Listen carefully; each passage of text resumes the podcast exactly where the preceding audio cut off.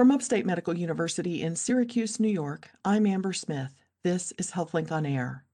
Heart disease is the leading cause of death for both men and women in the United States, but heart disease has some symptoms and some risk factors that are unique to women.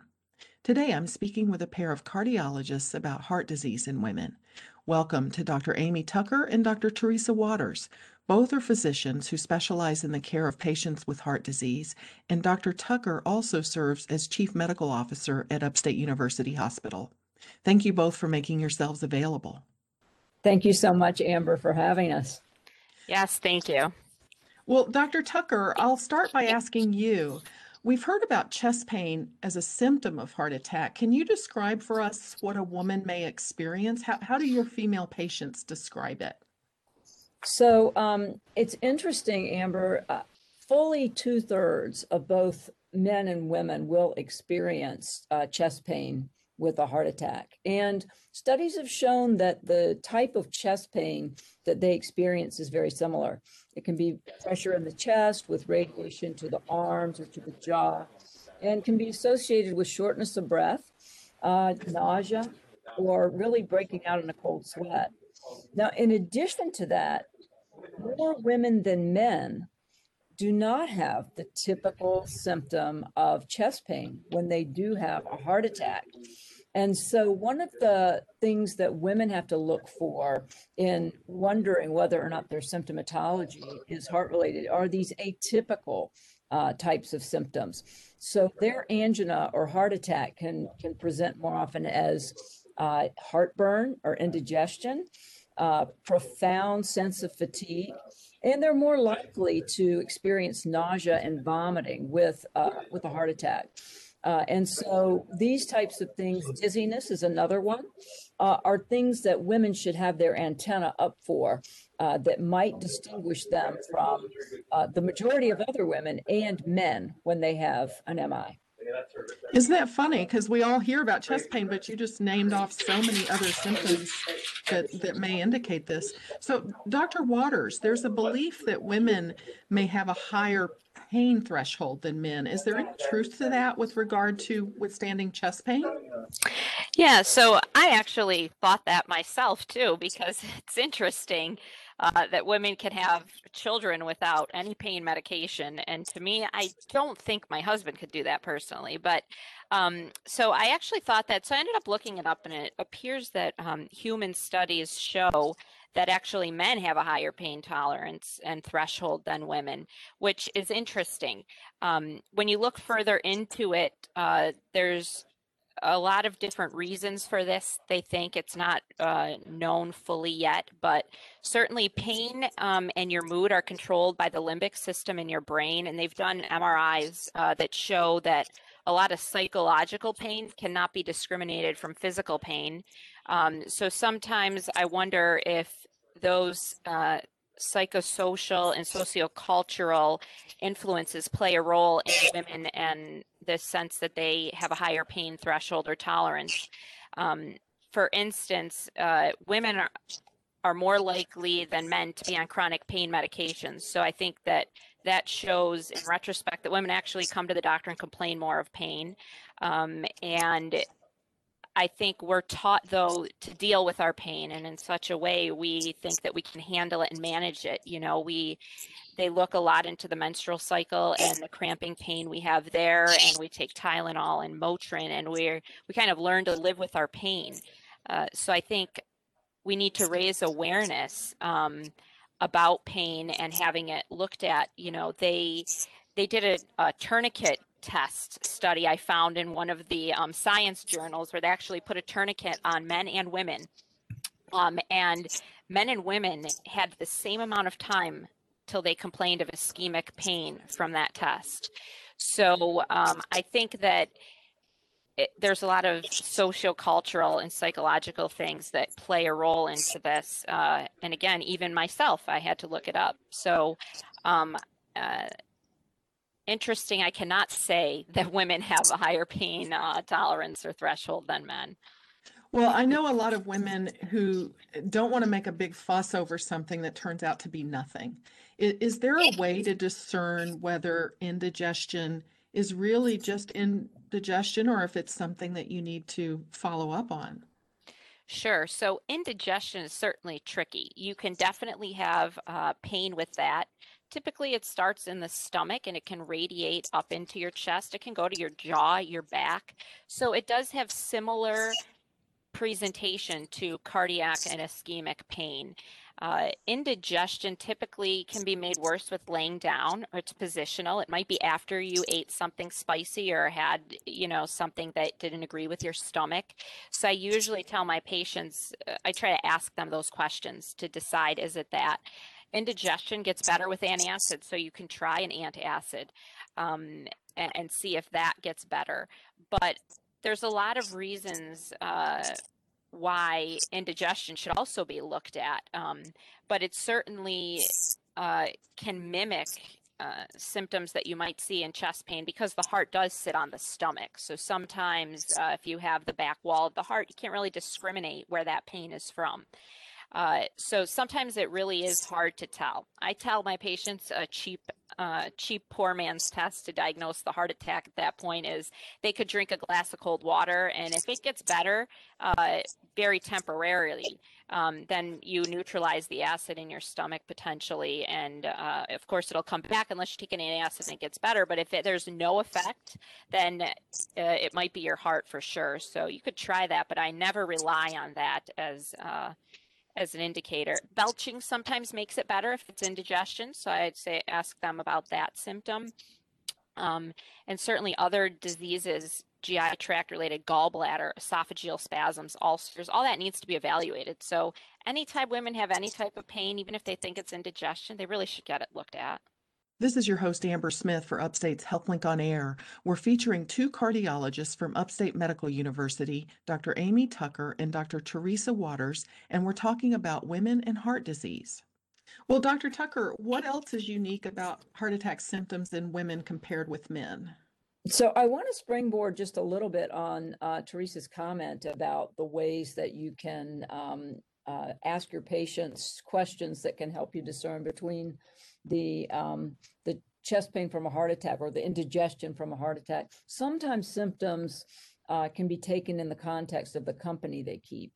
So also those other things like the radiation down the arms, or a profound sense of shortness of breath, or sweatiness should alert a woman, whether it's a problem with the abdominal issue or with a heart attack, that it needs to be looked at. I think another thing that is interesting in terms of the chest pain in women, whether it's angina or whether it's a full-blown heart attack, is that with women, it can be more often precipitated with emotional stress or anxiety. And that is a really important feature of women's angina that needs to be taken into account. We often ask people if they get chest pain when they walk or when they do things. For women, to a greater extent than for men, it's also important to get a feel for emotional triggers of chest pain. And one of the things that does happen with women when they experience symptoms, to your point about delaying care, regardless of whether a woman is having typical or atypical symptoms of a heart attack, they tend to present to the hospital later. And it is sometimes, I think, not wanting to bother people, as you stressed, but also I think that despite all of the campaigning we've done about the risk that women have for heart disease, there's still this idea that heart disease is really a man's disease. And so women don't have their antenna up to be alert for those symptoms and to think about a heart attack as the cause. So I think an important thing to notice about statistics in heart disease is that between 1987 and 2017, every single one of those years in the United States, more women died than men did from heart disease. Only about 2017, after all the efforts that have been put in, which have had significant impact on the risk of a heart attack in both men and women, did we see those that gap start to narrow. And now it's similar between women and men. Heart disease, and in this country, is still the leading cause of death. Do we know why symptoms are different in women, Dr. Waters? Sure. So, you know, cardiovascular disease can look different in women, and that's what makes it harder to spot for sure. And again, like Dr. Tucker said, women are more likely than men to present later. They have a misdiagnosis and delayed diagnosis. But again, the number of deaths in women were higher in the past. So usually women, chest pain is a common symptom for them. However, they also have other symptoms. They might have fatigue. They might have sweating or diaphoresis, nausea, shortness of breath. You know, a lot of times we write those symptoms off. Women will say, oh, I'm fatigued. I'm burning the candle at both ends. I'm a mom. I have a job. I'm doing multiple things. Now I'm homeschooling my kids virtually, too, on top of all that. So we kind of brush our symptoms of fatigue off. Maybe women are going through menopause, they're having hot flashes, so they think that night sweats or sweating and diaphoresis are common for them, and they kind of brush that off. Nausea, they might think it's their stomach, as we already talked about, and shortness of breath. A lot of women that I see say, oh, I'm getting a little bit of shortness of breath, but it's just because I'm getting older. So there's this misconception that when you get older, you're just going to get short of breath. And I'm constantly saying, no, that's not necessarily, based on your age, So I think that there's a lot of misconceptions out there about these other symptoms that women have, and we definitely need to continue to raise awareness. They did the Virgo trial looked at young women 18 to 55 years old with heart attacks, and they classified them with heart attack with the normal coronary artery disease blockage that you can see in a vessel in a heart cath, and blockages less than 50% or plaques, and they called it this microvascular or what we call MINOCA, basically non-obstructive coronary artery disease, microvascular ischemia from non-obstructive coronary artery disease. So it is, women do have different causes for cardiovascular disease, and so we might be less likely to have the traditional risk factors than men do in this Virgo trial. Other things can cause chest pain in women. So in that MINOCA trial, they found like spasming of the artery or spontaneously dissecting the artery could be a cause. So there are certainly differences in the way women present with heart disease. And I think that there's different causes and different reasons for that. And we still have a lot to learn about that. Well, Dr. Tucker, let me ask you, in general, do women's hearts differ from men's? Are they generally smaller? Do they beat faster or slower? So, yes, actually, women are not smaller men. And up until about 1996, when the WISE investigations started to begin to tell us more about how women differ from men, women weren't really included in the clinical trials very frequently. And it was assumed that what was true for men is also true for women. And now we know that that is just simply not true. When adjusted for body size, women do have smaller hearts. They tend to have higher heart rates. The chambers are smaller and the walls are thinner. And when they have a stress response, the women tend to elevate their heart rate more to try to pump more blood, because with each heartbeat, a woman pumps out about 10% less blood than a man would during a heartbeat. But one of the most fascinating changes or differences between men and women is something that Dr. Waters alluded to a few minutes ago, and that is that the blockages in the coronary arteries, which are the arteries that supply the heart with blood, do not form disease in the same way. So it is It's interesting, you know, most heart attacks are when cholesterol builds up in a vessel wall, and then something disrupts that little mountain or mound of cholesterol, and it explodes, and then you form a clot over the top of it to contain it, which blocks the blood vessel, and then you don't get blood to that part of the heart. Well, elderly women and men tend to deposit that cholesterol in little mountains and hills that will block an artery in little discrete places. Women who are younger, and it's a growing population of people with coronary disease who are younger, who are women, tend to lay those cholesterol deposits all along the course of the vessel. And instead of having explosions, they just have erosions. And so the top of it may erode off, you may form a clot, you get a heart attack, but the clot dissolves on its own through the body's mechanisms. And then when you get a catheterization or a stress test, there's no abnormality seen. And so when you have an explosion on a lump of cholesterol, you can go in and put a stent in and open it back up. But when you have a problem that's along the entire course of your coronary artery, you can't do that. So it is much more important for women to really be mindful of prevention as a way to impact their risk of heart disease.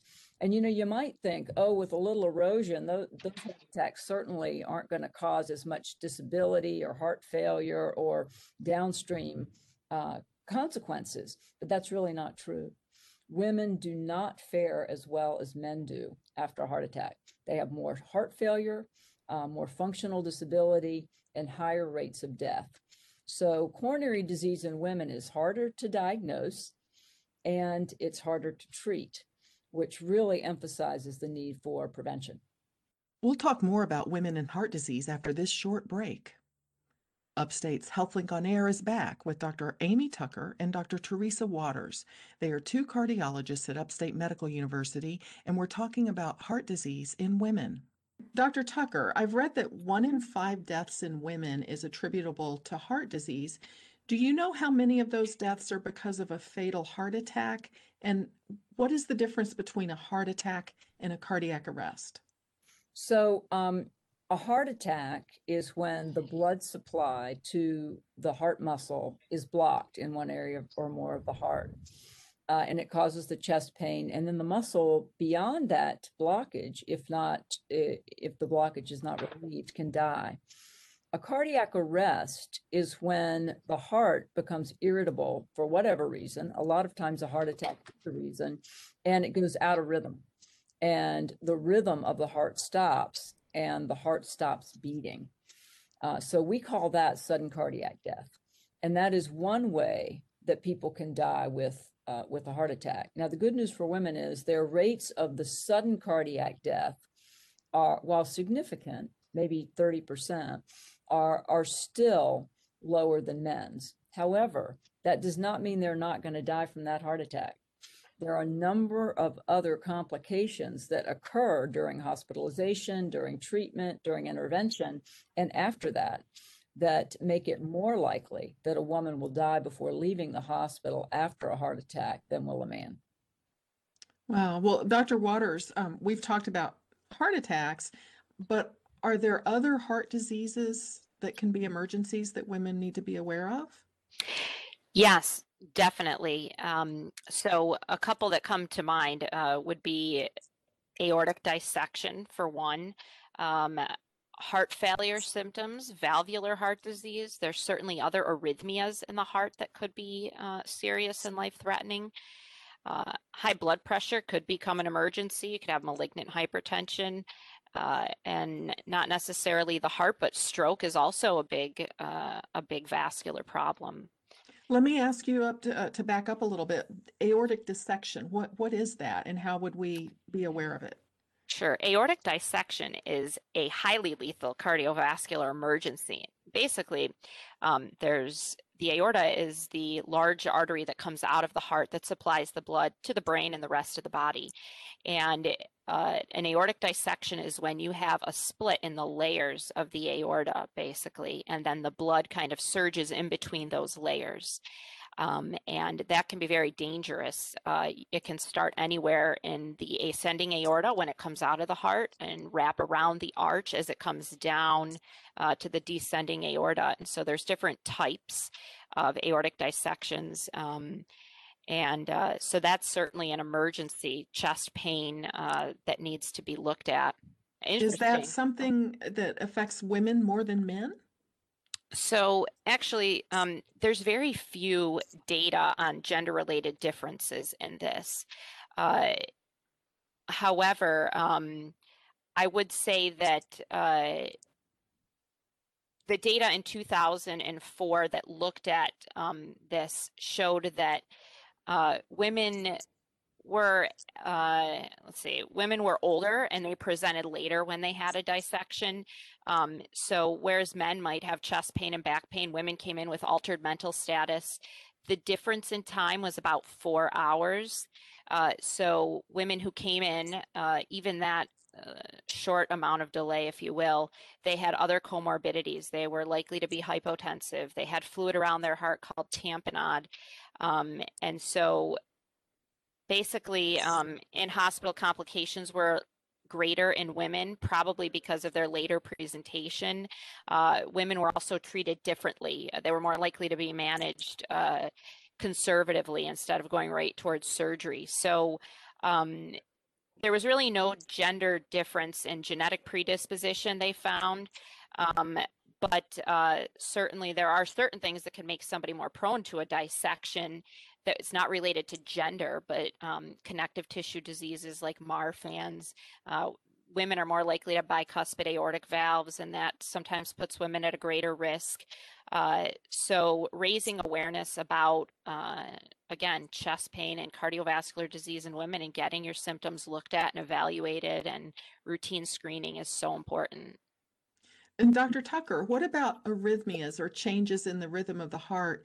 What conditions are you more likely to see in women than men? Well, you know, one of the conditions that is most feared among women and men alike is a stroke. And the most common sort of a heart arrhythmia that predisposes people to stroke is atrial fibrillation, which affects a significant number of both sexes, and it increases as one gets older. So while women may not experience more atrial fibrillation than men do, it is deadlier in women. And it is, women are more likely to have a stroke with atrial fibrillation and to become disabled. So despite that, it's less common for those women to be treated with the very protective blood thinning medications that can help prevent a stroke. And this is for a variety of reasons. It's not that physicians don't recognize the risk in women, but women are also more prone to bleeding on those blood thinners. So it can become a very tricky situation. So atrial fibrillation is one of the major ones for which there are some differences between men and women and just how well they fare. One of the other issues to raise around sex-specific arrhythmia issues is that lethal or dangerous arrhythmias from the bottom part of the heart, ventricular tachycardias and other things like that, are often treated with an implantable shocking pacemaker called an ICD. And studies have shown that if men and women both present with these concerning arrhythmias, that women are less likely to get the device. And so there are clearly some differences, not only in the types of rhythm problems and the way that they manifest, but also in the way that they're treated. There are a series of different types of genetic arrhythmias that are more common in one sex or the other. And so there's a variety of different ones, and they can sort themselves out between the sexes in different ways. But I would say that of the garden variety arrhythmias, that AFib is the one that's probably of most common concern, and that women are getting less aggressive treatment with the blood thinners can make a big difference. What about peripheral artery disease? Since women may have smaller vessels than men, do they have more of an issue supplying adequate blood to the arms and legs? Predominantly the legs, yes. They do have smaller vessels, and they're more likely to develop blockages in those leg vessels, peripheral artery disease or PAD, than men are. Really the most important risk factors for developing this PAD are smoking. It really increases your risk by about fourfold, and diabetes, which doubles the risk. Women are less likely to experience symptoms early on when they develop peripheral artery disease, which means they present later. And by the time they present, often they've had significantly more functional decline and are at greater risk when they're treated interventionally for a poor outcome. So very, very important. Stop smoking. Make sure your diabetes is controlled. And the other thing, the really important thing, is walk, walk, walk, because what studies have shown is that walking stimulates nature's natural bypasses to blockages. So as you are walking, you are developing natural collaterals around the blockages in your legs in many cases, and that can be limb sparing. You're listening to Upstate's HealthLink on Air. I'm your host, Amber Smith, and I'm speaking with Dr. Amy Tucker and Dr. Teresa Waters, both of whom are cardiologists at Upstate. Now, Dr. Waters, are women more likely than men to be born with a heart defect? So, you know, most severe congenital heart disease is less prevalent in girls, but when they do have it, it's more, they have a higher surgical mortality rate. PFO is a common congenital abnormality. That's when the top two chambers of the heart in utero, there is a hole between those to help oxygenate the blood while you're in your mom's belly, if you will. And that usually closes. But in about 30% of the cases, the PFO remains open. So people are left with a tiny hole in the top two chambers of their heart. It's about 30% in men and women.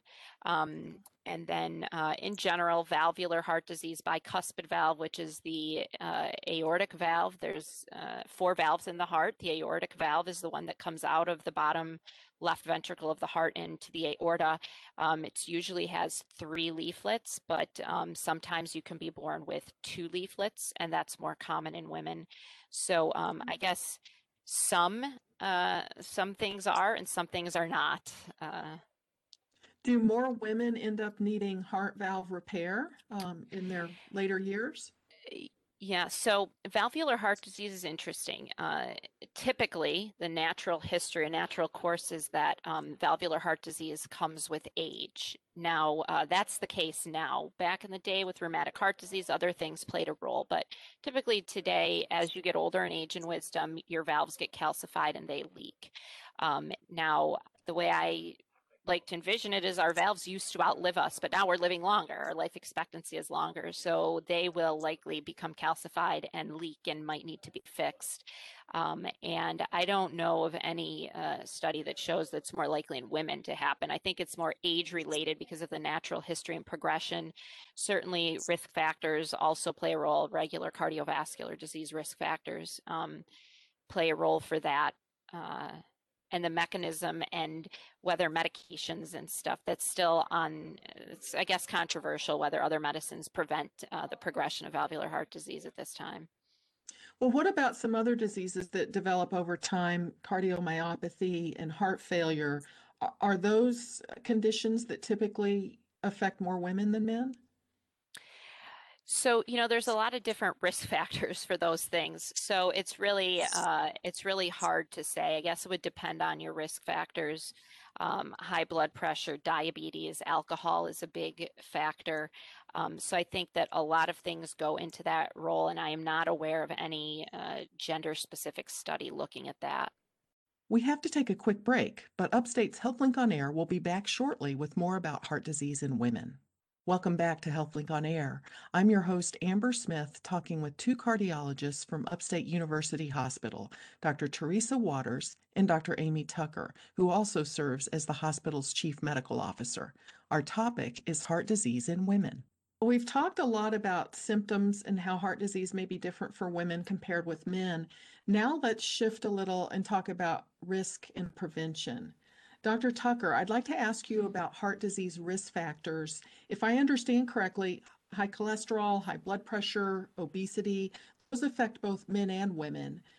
But are there other factors that play a bigger role in the development of heart disease specifically for women? Yes, indeed, there are. And interestingly, it's not just the women-specific risk factors, but those traditional risk factors that you mentioned do not affect women and men in just to a similar extent. For example, tobacco will increase a woman's risk of an MI by about 5-fold, but a man's only 2.5-fold. Similarly, diabetes is 2-fold more impactful in women than in men. Hypertension, a little bit more of a predictor in women than men. Cholesterol's about the same in both sexes, except for triglycerides. So for women, a high triglyceride level is more dangerous than it would be for a man. And obesity is also a major risk factor, which really impacts women more unfavorably than men. A woman who's obese experiences her first MI about 11 years before a woman who's not. And then finally, family history has more impact in women than it does in men. Now, in addition to those traditional risk factors that just have a different impact between the sexes, there are some things that are specific to women. One of those things is preeclampsia and any hypertension or high blood pressure related diseases of pregnancy, which does increase your risk of heart disease and diabetes down the line. Likewise, gestational diabetes. So if you have problems controlling your blood sugar while you're pregnant, it has a major impact. There are certain other conditions like polycystic ovary disease and some of the other endocrinopathies that can in fact impact a woman's risk for heart disease that men do not get. One of the things I'd like to point out that is acquired and not kind of a genetic or lifestyle related issue is women who have had radiation for breast cancer are also more likely to develop coronary disease because of the impact of the radiation on the coronary arteries. And one of the other interesting things that people really need to take note of is that baby weight, the weight you keep on after you have a baby, that will increase your risk as well. And finally, inflammation is more impactful in many conditions than in women than in men. If you do a test of inflammation, like a CRP test or other tests like that, it tends to be more predictive in women than in men. So women with rheumatoid arthritis and other things, their risk goes up and has to be taken into account when you're assessing someone's risk. So all of these things you listed, is it because of are just physiological differences or hormonal differences? Do we know why this is different for women? I think it's a combination. I think that there are hormonal differences for sure, because we know that after the menopausal change, risk changes and more parallels the risk of men. It's because of all of those pregnancy and reproductive uniquenesses that we have earlier on that we accumulate some risk. And then some of it is just behavioral, right? Women are less likely to take care of themselves. They're much more likely to take a family member or a child to a physician than they are themselves. So women who have hypertension and high cholesterol and diabetes are less likely to control it than men are. And then also, for a variety of reasons, women can tend to be less active than men and have more problem with obesity. So I think that it is multifactorial. Well, Dr. Waters, what about mental stress and depression? Do they affect more women than men? And if so, what impact would that have on heart disease? Yeah, so women are more likely to have a heart attack from stress than men. We know that. So, you know, we carry our emotions in various ways. Some women get stressed, they're emotional, they get anxious, and they have an upset stomach and they're running to the bathroom. Some women have chest pain. And so, you know, you can have heart attacks from stress, which can be hormonal related. So certainly, stress is more likely to cause a heart attack in a woman than a man. And so it's an important thing to, you know, gauge your stress level, learn how to deal with it in healthy ways. Exercising releases positive endorphins. Meditation helps with that. Certainly, again, it stems back to what Dr. Tucker was saying about emotional triggers for heart disease. It's important. We know that that plays a role. This is Upstate's HealthLink on Air. I'm your host, Amber Smith, and I'm speaking with two cardiologists, Dr. Amy Tucker and Dr. Teresa Waters, about women and heart disease. In terms of lifestyle, why would smoking be more of a concern in women than in men? And why would inactivity be a bigger risk factor for women? Certainly, it could be multifactorial, again, like Dr. Tucker was saying. Certainly, there's differences in our anatomy. There's differences in the causes of heart disease. Different risk factors affect women differently. Hormonal changes play a role. You know, we really didn't talk much about menopause, but heart disease in women over 65, they're higher risk because of decreased estrogen levels, increased fibrinogen levels, and things that can cause more clotting and damaged blood vessels easier with that. So I think it's multifactorial, lots of things playing a role, anatomy, hormonal changes, those kinds of things. And women, honestly, are probably less likely to get up and walk and move more and exercise. We're busy, you know, in reality. I mean, that's the truth for me. It's hard to put myself first, you know, when you have a job and you have kids and that, it's hard to make me time. And so I think a lot of that also plays a role. You know, you have to find something you like to do to be active and to lose weight that works for you, find something that fits into your lifestyle. So I think in general, if you aim for all those things, it can help. Now, you brought up menopause. What role does menopause play in terms of risk? Does a woman have a higher risk of heart disease after menopause? Yes, they do, because we think it's because their estrogen levels decrease at that time. And again, that plays a role in your risk for clotting, damage to the vessels. So women might present later with these obstructive coronary diseases, but for that reason. So, you know, we thought that estrogen is probably protective, and for a while they gave hormone replacement therapy for that, but now that's we don't use that, and we do not recommend that to prevent heart disease in women as a treatment at this time. But certainly hormones play a role in that. Well, Dr. Tucker, let me ask, what can women do to reduce their risk of heart disease? I mean, you've already kind of touched on some things about smoking, but what are some of the other things, concrete things we can do that'll make a difference?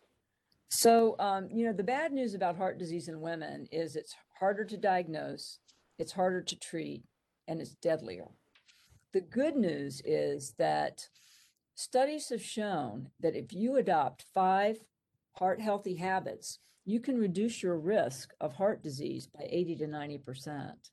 And those things are: eat a healthy diet, exercise, keep a healthy body weight, stop smoking if you smoke, and if you choose to drink, do so in moderation, which for a woman means no more than 1 alcoholic drink per day. And what we know about those habits is that they stack. Healthy habits add up. They add on one another to reduce risk. So a Mediterranean diet really impacts your risk of cardiovascular disease. Walking and exercising significantly increases the length of your life, so, and reduces your risk of having a heart attack. And what we also know about the fitness level is that with each increment in your fitness level, you derive extra benefit. But you get a lot of that benefit in the early parts of your fitness. So you don't have to invest a lot to get a lot. Every step counts. When women were studied in terms of the impact of exercise on their heart health, they didn't find a lower limit. So every time you add activity to your day, whether it's 15 minutes, 20 minutes, 30 minutes, you're going to get a benefit. So if you can only do 5 minutes, you should do it. The more you add, the better off it is. So that's what I would really encourage women to do, is adopt those healthy habits. Lifestyle is medicine, and you can really reduce your risk by 80 to 90%. And so the diet, the exercise, and then making sure you control your weight. And then, of course, stopping tobacco of any sort is critical. So I think that is the good news. Prevention reigns supreme in the world of women's heart disease, and it's something that should really be onboarded. Now, there's a belief that drinking red wine regularly can help reduce the risk of heart disease. Is this true in general, and does it apply to women? That's an interesting question. Studies have shown that there is an association between those people who drink in moderation and a reduction in heart disease.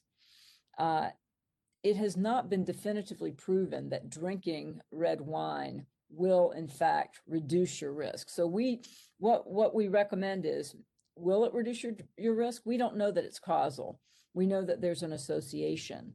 And so my recommendations to patients are, don't go out and start drinking if you don't already, in order to prevent heart disease. And if you do drink, be sure you do it in moderation, because we know that more is not better when it comes to alcohol. More than a moderate amount of alcohol is damaging to the heart, to the blood vessels, to the blood pressure, to all sorts of things. So I don't recommend that people begin to drink red wine to improve their heart health. But if they do drink wine, would red be a better choice than white? You know, there are studies that demonstrate that different types of alcohol may also be associated with a reduction, as long as it's in moderation. The theory about red wine is that the resveratrols in the red wine have an antioxidant effect, but the amount that you would have to consume to really have that antioxidant effect probably should not be ingested in an alcoholic form. And that resveratrol is from, you could get that from eating red grapes, right? Yeah. So. And I also wouldn't necessarily recommend that you eat enough red grapes to get enough to have a significant antioxidant effect, because I think you'd be consuming quite a bit. Well, now, what about taking an aspirin as a preventive? And I think things have gone back and forth on this over the years, but is this something that might be helpful? For people who have had a heart attack, aspirin is really, really beneficial in helping prevent another heart attack.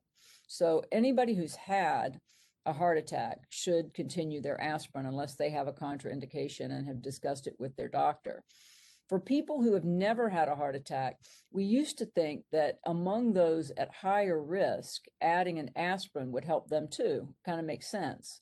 But recent studies in 2018 in the New England Journal of Medicine, a series of studies demonstrated that the benefit might not be as high as we thought, and there is more risk of bleeding than we thought.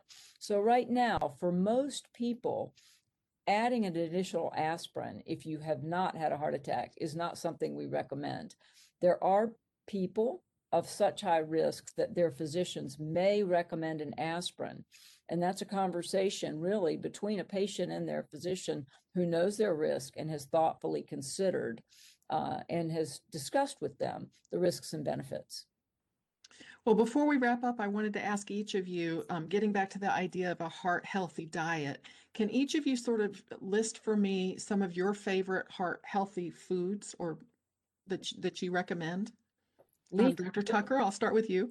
Leafy greens are among my favorites, and leafy greens have a huge impact on heart health. All right. And Dr. Waters, do you have a favorite? Sure. I I second Dr. Tucker. I love very interesting salads, but I like to add fruits and proteins and lean meats to that as well. I also love fish. I love fish. So to me, that's one thing I like to eat. They're all on the Mediterranean diet. Right. You mentioned Mediterranean diet. I guess we should be specific about that. That's a diet that's rich in vegetables. And tell me more about that, Dr. Waters. So the Mediterranean and the DASH diets. DASH is the low salt diet. Those two diets do reduce your risk for heart attack and death and dying and stroke. And we know that it's been studied. So basically low salt, less than 2,400 milligrams in a day, and then fresh fruits and vegetables, lean meats, proteins, and extra virgin olive oil to name a few. So mainly that's what we recommend. Whole grains as well is also on that. Well, this has been some important information about women and heart disease. Thank you so much to Dr. Amy Tucker and Dr. Teresa Waters, both cardiologists at Upstate University Hospital, where Dr. Tucker also serves as Chief Medical Officer. I'm your HealthLink host, Amber Smith, thanking you for tuning in.